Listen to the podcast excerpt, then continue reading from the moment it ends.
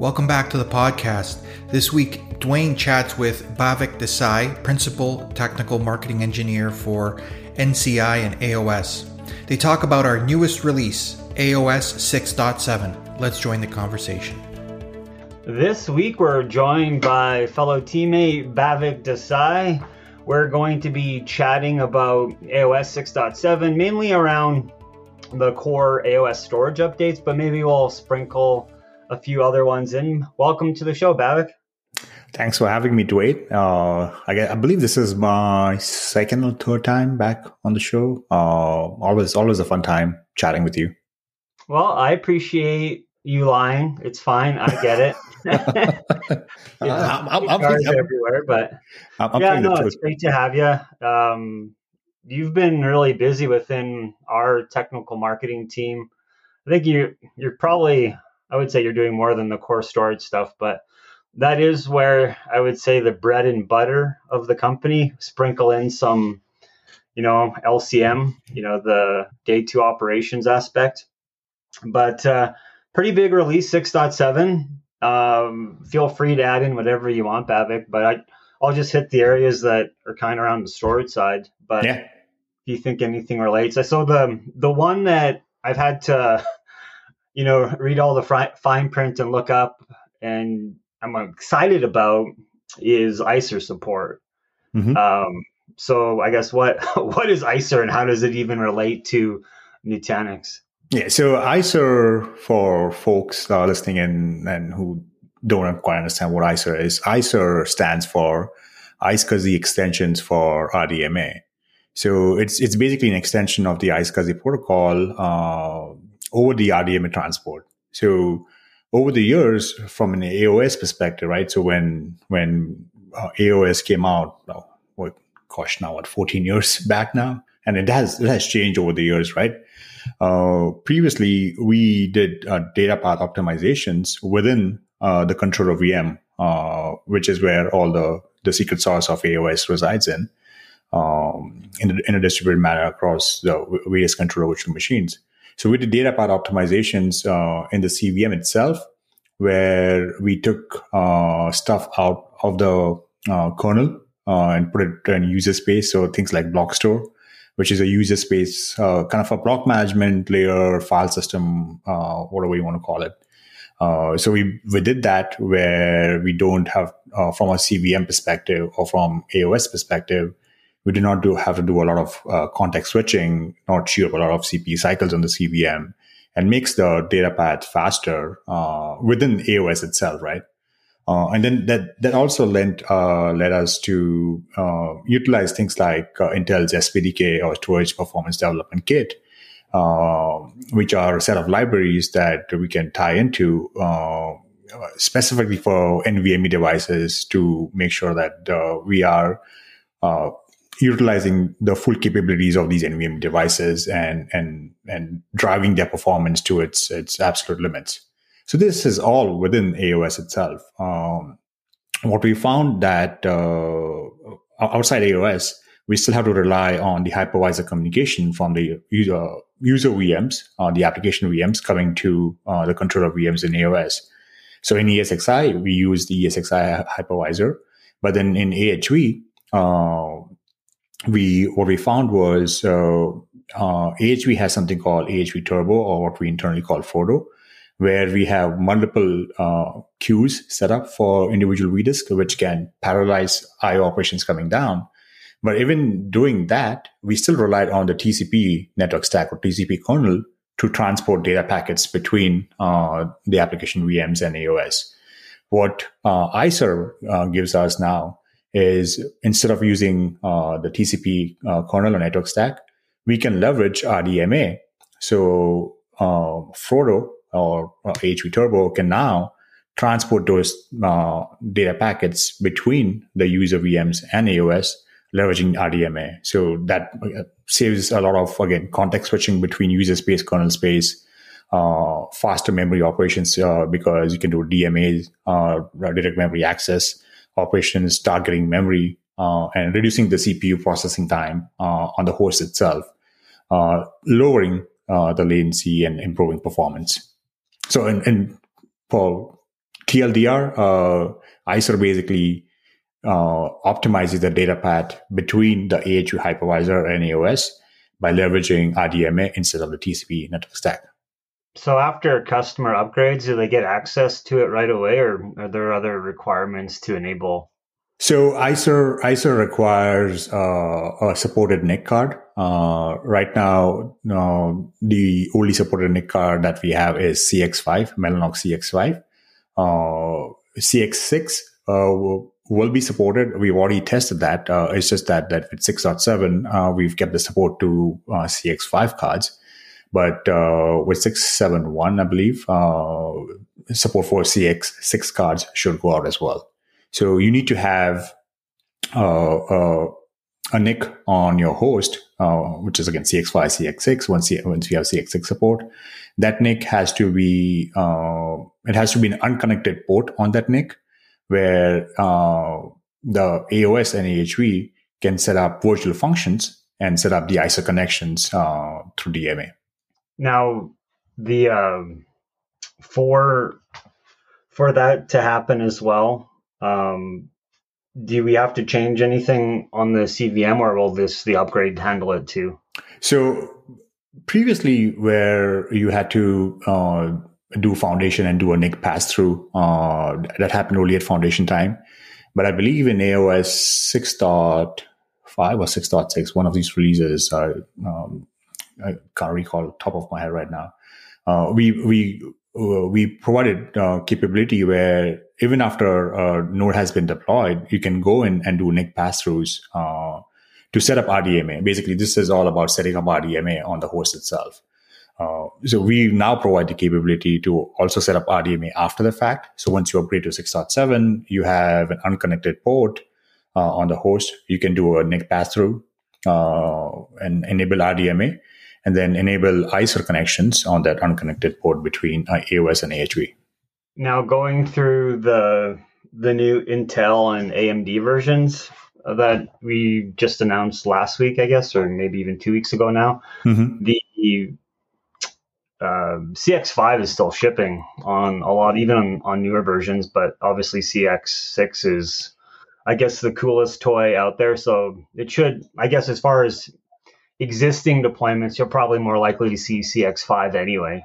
Correct, correct. CX5, yeah. uh, I believe the G8s have or G7s have some CX5, but the newer ones will definitely have CX6 uh, on them. So uh, once we once customers get to deploying these newer platforms on the uh, G9, what, what we call internally G9, right? They will they will have CX6 capabilities. Yeah, I think it's fairly crazy from being being here a while and and yourself as well. The looking at some of the internal performance numbers where the performance team was doing testing and like the sequential throughput was flooding like it could fill a 25 gig NIC, which just seems absolutely crazy to me from you know the days gone by but here we are so yeah, yeah. I, I mean the the some of the test numbers that I've, I've looked at for, especially for this ISER stuff, right?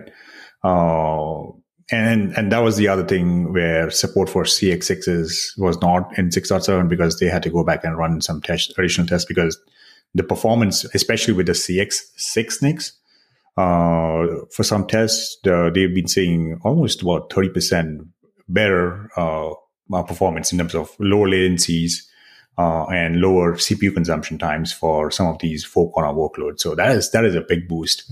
Uh, and then one one thing which uh, I would like to point out, right? So to your point, uh, uh, in some testing, especially I think for sequential writes, if I if I'm remembering correctly, uh, with 25 gig pipes, they were completely saturating the 25 gig pipes, and that was becoming a bottleneck. So once that uh, once the testing moved to 100 gigs, that's when the performance was like uh, just jumped up by a big amount. So to, to completely leverage ISER performance, right? I mean, if I'm a customer and uh, if I want the top performance, I would uh, I would go once we have a CX6 NICs, go CX6 with a 100 gig network, and performance is going to be blazing blazing fast. I think the performance is obviously the real super sexy thing to talk about, but I think that just the reduction in CPU, even on on the older systems, is probably that is more. Yeah, yeah probably more like the real world scenario because like yeah. was, I don't know. Th- those world those workloads exist and we have customers, but yeah, you you would, you would find very few customers who are like absolutely running their systems to the edge, like filling up 25 gigabytes, right, from a performance standpoint. But more more realistic use case, as you said, would be who are running their CPUs hot on an older system uh, now, which can be capable uh, to leverage ISER, can reduce the CPU cost uh, because, as I said, you don't have to do as many context switches. There's uh, direct transfers of the data packets, which uh, optimizes the data path connections. Yeah, like the, the number one scenario in my mind is old system, I'm upgrading it. All of my VMs gets like I'm missing a host. I only have four nodes and yeah. The CVMs on the other hosts run perfectly fine. Perfect. Yeah. that, yeah, that's kind of the the real world scenario. But man, the, the crazy performance numbers are fun to talk about. Yeah, I mean, and then there's there's a lot of lot of you know, a lot of innovations still uh, that the performance team is working on and, and will come down the line, which will leverage things, uh, which will like uh, Blockstore, uh, SPDK, they were built on AES, uh, and now ISER uh, is gonna be is gonna be building upon things like Blockstore SPDK, and there are further enhancements coming which will build upon all these technologies, which will drive the performance to a completely different level.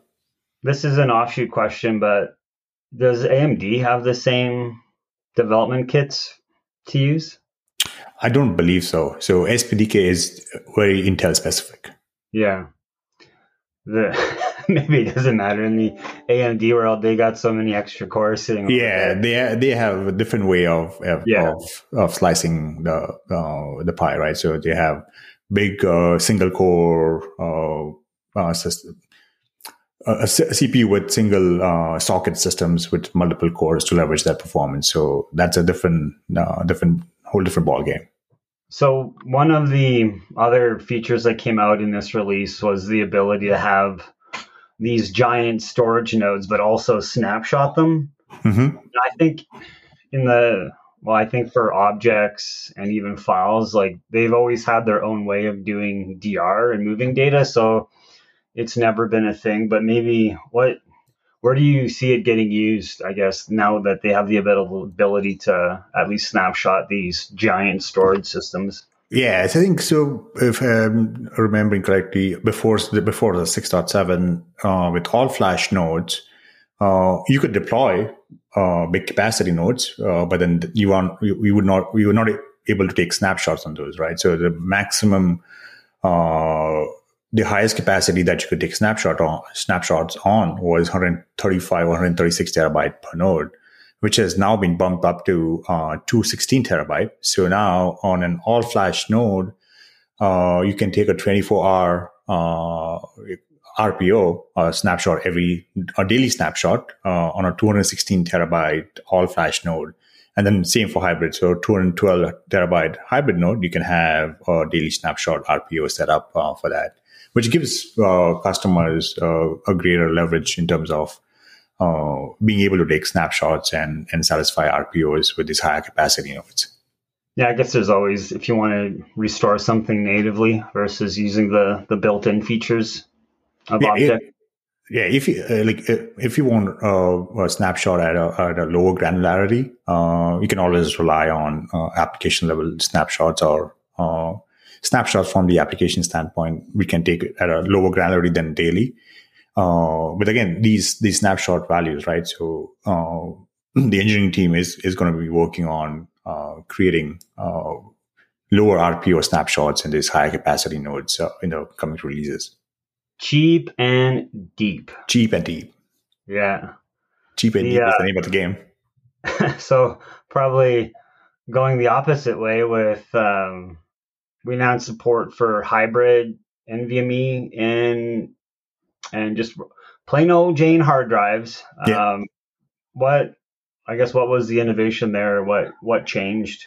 So uh, what what we found was uh, now NVMe SSDs are becoming more and more prevalent uh, in the data center uh, the, the cost has been coming down on, on those drives and the capacity has been increases. And from a performance standpoint, right? Oh, if you compare NVMe SSDs to SATA, SATA or SAS SSDs, the performance is on a different level for these NVMe SSDs.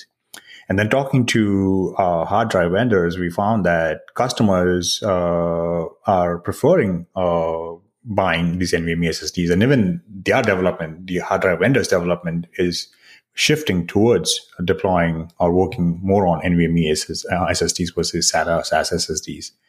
So the reason for uh, having or support for a node which will have NVMe and HDD uh, drives uh, on a node is to support uh, give customers a choice where down the line once uh, SATA and SAS SSDs are out of the question, customers can, deploy nodes with NVMe and, and HDD uh, hybrid configurations. Because that's that's going to be the the prevalent hybrid config uh, going forward, uh, especially as as vendors pivot towards developing and putting more development and R and D behind these NVMe SSDs.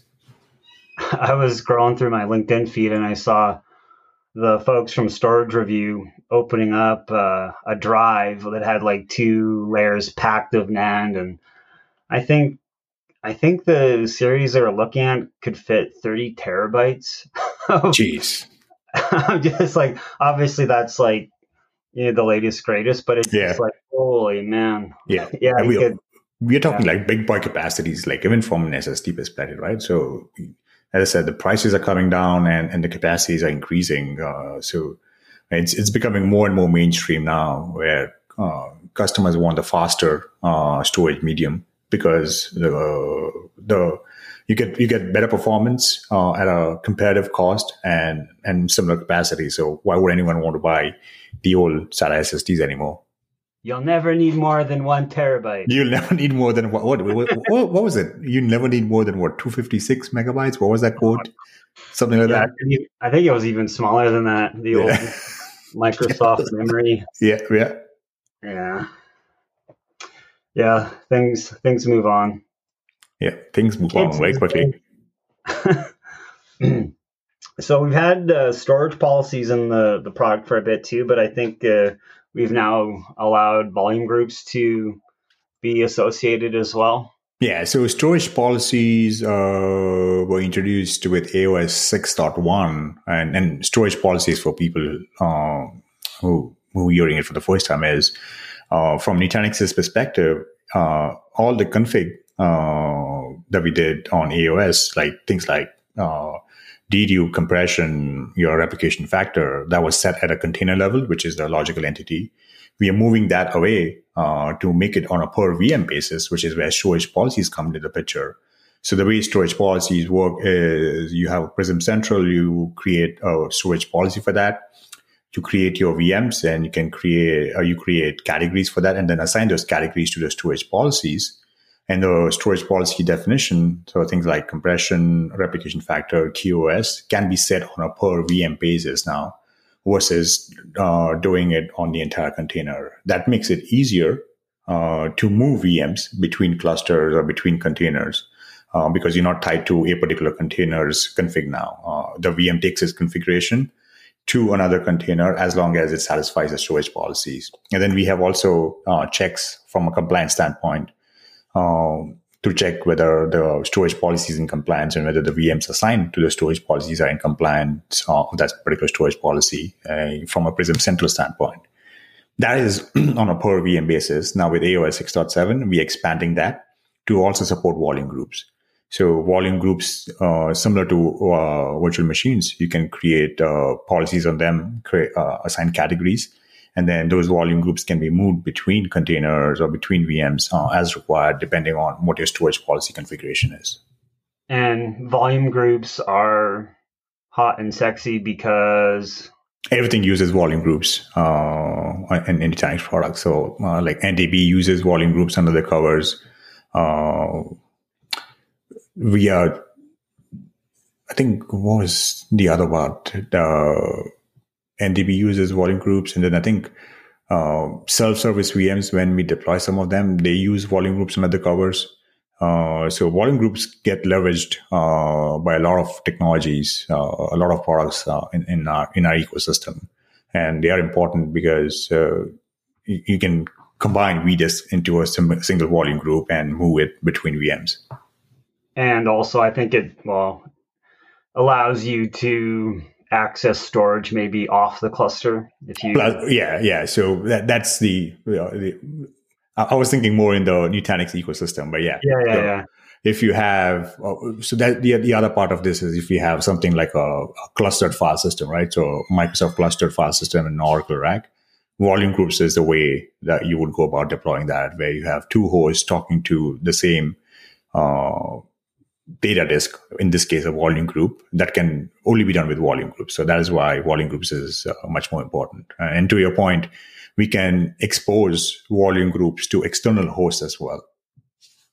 Yeah, which is really, this is all leading up to the next one, like where two worlds collide. Um, so we have, we offered, I don't even know how to describe it. I guess we're just improving an existing scenario with databases in this release. Yeah, so that was that was right, kind of the right setup. So what we found uh, as we've gone, as it, oh, leading up to making performance improvements uh, in the AOS stack, uh, the, the goal behind this is for us to support more and more tier one, tier zero applications, your databases, your Oracle, SQL servers of the world, right?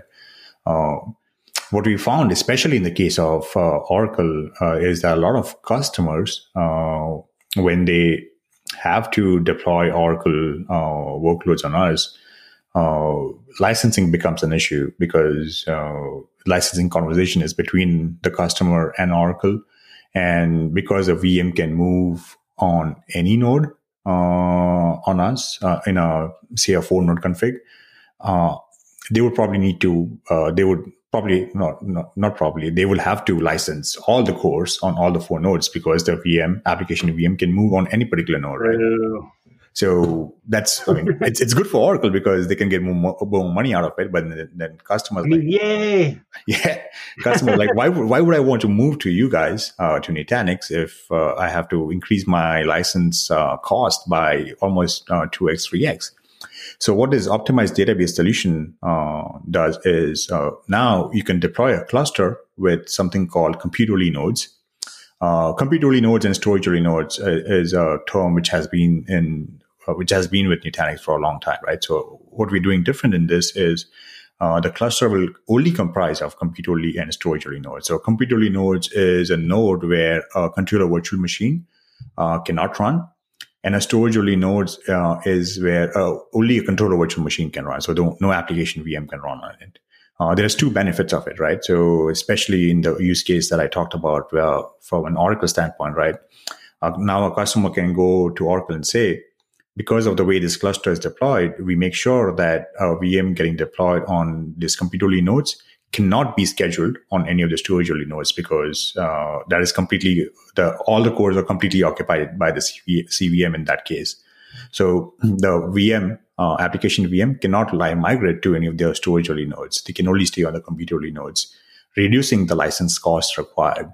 Uh, the Oracle licensing required for uh, for for the customers in, in in in this scenario versus what we had previously, and and just doing some uh, back of the hand calculations, right? We we just taking a typical config between say a four node HCI cluster versus this optimized uh, database solution. So we did uh, two compute only nodes, three storage only nodes because we want HA from a compute only perspective.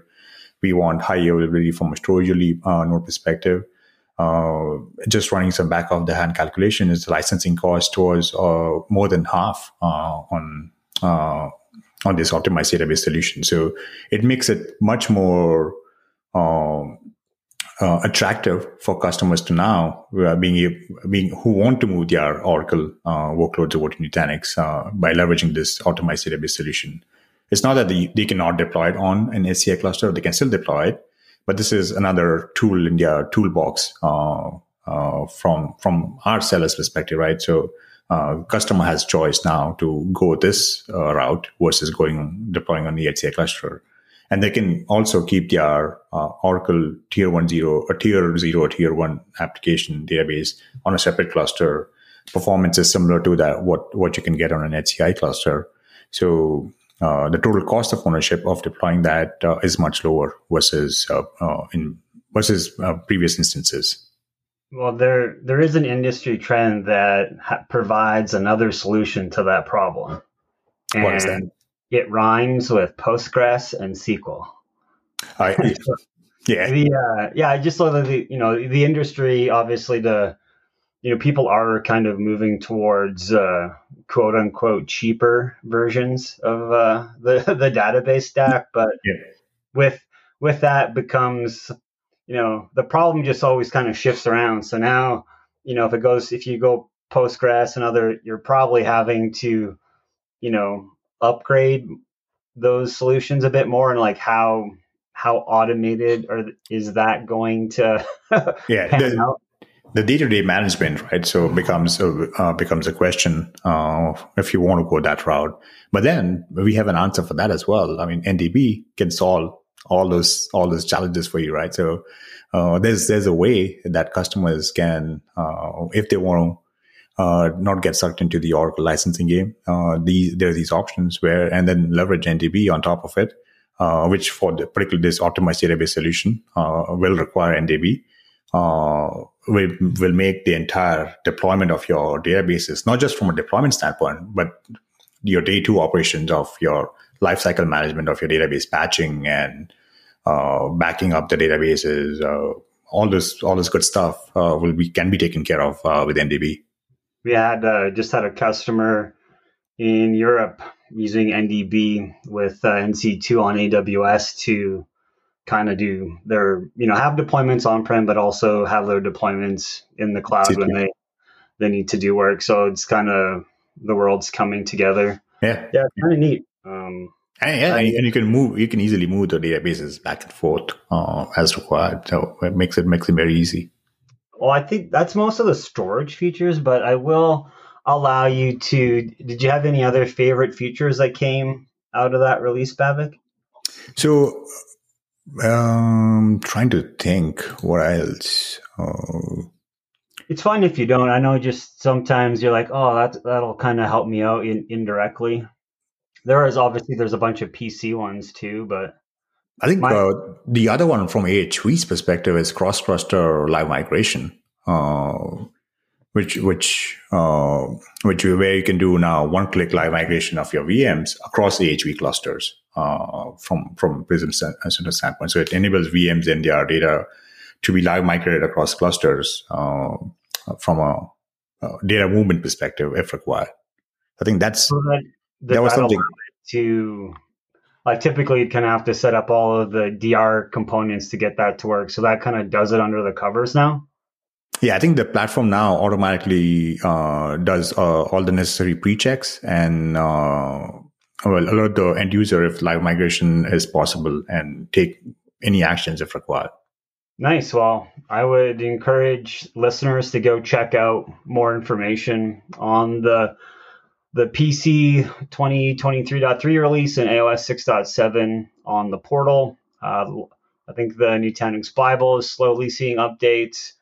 Uh, so yeah, there's lots of lots of fresh content out. The Nutanix University is also starting to deploy new videos. Typically, I think those come out every Thursday. I think maybe with the uptake in in videos just because of the new release, maybe on Tuesdays as well. So you can head on over there. Yeah, we I think we're gonna do at least for the next uh, for, the, for the next few weeks. We're gonna do two videos a week because there's a lot of new videos coming out around the 6.7 stuff, which you were part of.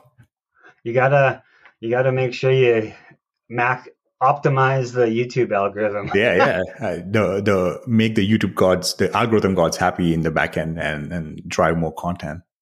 I usually just try to post like one second images of Angelo uh, Luciani, just boom, and then it's like click, click, click. Oh, it's it's crazy.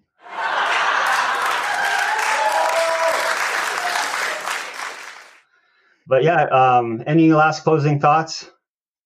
Yeah, uh, uh, go out, check out, check out the release. Uh, it has, as Dwayne mentioned, a lot of good features, a lot of uh, enterprise readiness features uh, that are coming along uh, with this particular release. Uh, not, not just this is, as I said, we just talked about AOS stuff, but then there's a lot of other goodness around uh, the flow, network security flow, virtual networking as well uh, that is tied to this particular release. So I would definitely recommend folks to go out, check it out, play with it. you know, in their in their environment and and make leverage all the all the goodness that we have in this particular release.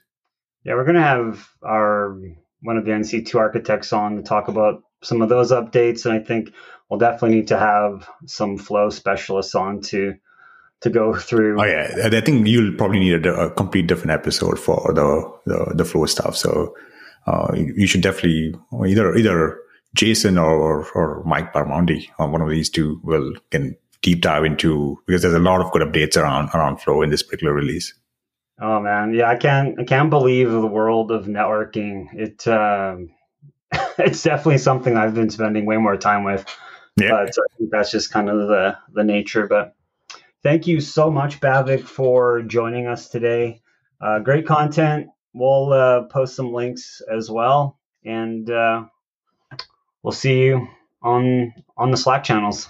Yeah, thank you for having me. And it was, uh, as always, great talking with you, Dwayne. Thanks for listening to the Nutanix Community Podcast. For free resources and materials, head over to next.nutanix.com. So, with that, from your friends here at Nutanix, have a great week.